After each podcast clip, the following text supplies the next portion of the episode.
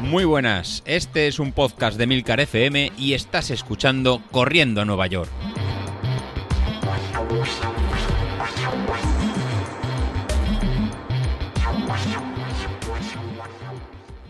Muy buenas a todos, ¿cómo estamos? Bueno, pues arrancando ya la semana, es lo que toca, así que mejor no nos quejemos mucho porque hay que tirar para adelante. En fin, estamos a lunes y hoy quiero comentar un tema que además lo llevo pensando desde hace ya varias, varios días cuando salgo a correr. Y es que pasa una cosa, eh, las semanas van avanzando, mm, van subiendo los kilómetros, em, las costumbres que igual tienes cuando empiezas a correr, igual no, igual están bien cuando empiezas, pero para la cantidad de kilómetros que estás haciendo, pero hay algo que no te das cuenta y es que van avanzando los entrenamientos, van avanzando las semanas, las tiradas ya no son de 45 minutos, ya no son de una hora, ya no son de hora y cuarto, empiezo a hacer tiradas de hora y media, claro, mm, hora y media, pues la cosa ya, claro, no es ni calculas el tiempo que vas a estar cuando sales fuera y dices, bueno, me voy una hora a correr. No, una hora no, es que estás de hora y media.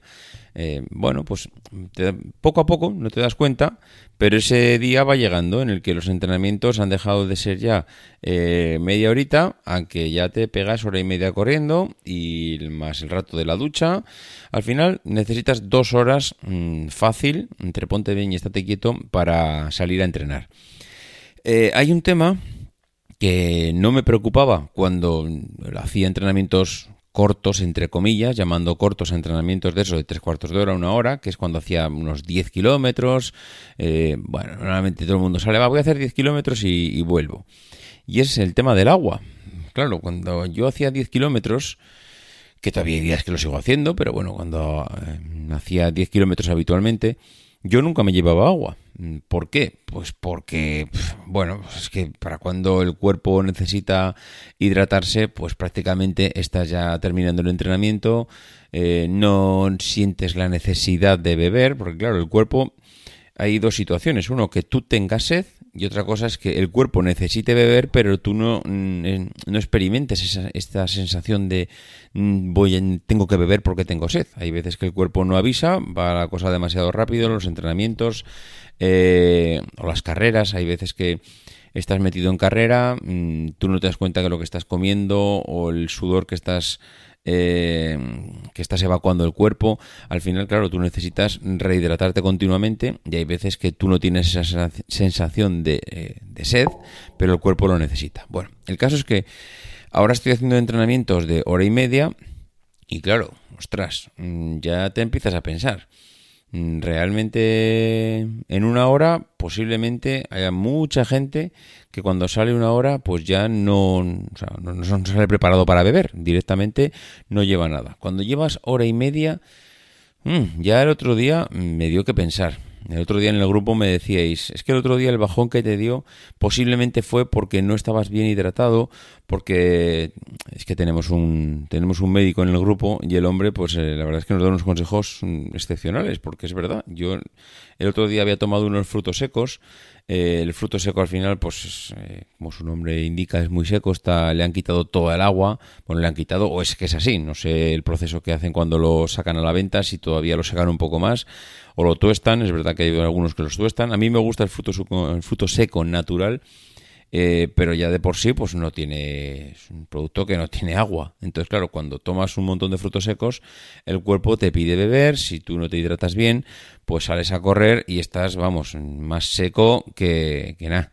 En fin pues eso que el otro día me lo comentaban y bueno pues no sé es verdad el otro día me dio que pensar será que cuando estoy saliendo a correr mm, ya estoy cogiendo un hábito que no es el correcto es decir estoy saliendo y no preparo nada de agua, pero es que claro, salir cargado, es que no me gusta, salir con un botellín que todavía me añade más peso al que ya tengo para salir a correr. ¿Qué suelo hacer habitualmente? Pues hombre, hay sitios por donde pasas que hay fuentes, eh, que te puedes eh, o intentas desde luego beber en esos momentos, que siempre está mucho mejor. Pero claro, a mí me gustaría saber cuál es la experiencia de todos vosotros. Me gustaría saber si cuando salís a correr eh, ya en función de la tirada que vais a hacer, mira, voy a hacer 10 kilómetros, pero yo aún así me llevo un botellín de agua y, bebo. O no, mira, yo ya tengo preparado, sé un sitio por donde voy a pasar que voy a, voy a poder beber y en ese momento paro y bebo. Vale, perfecto.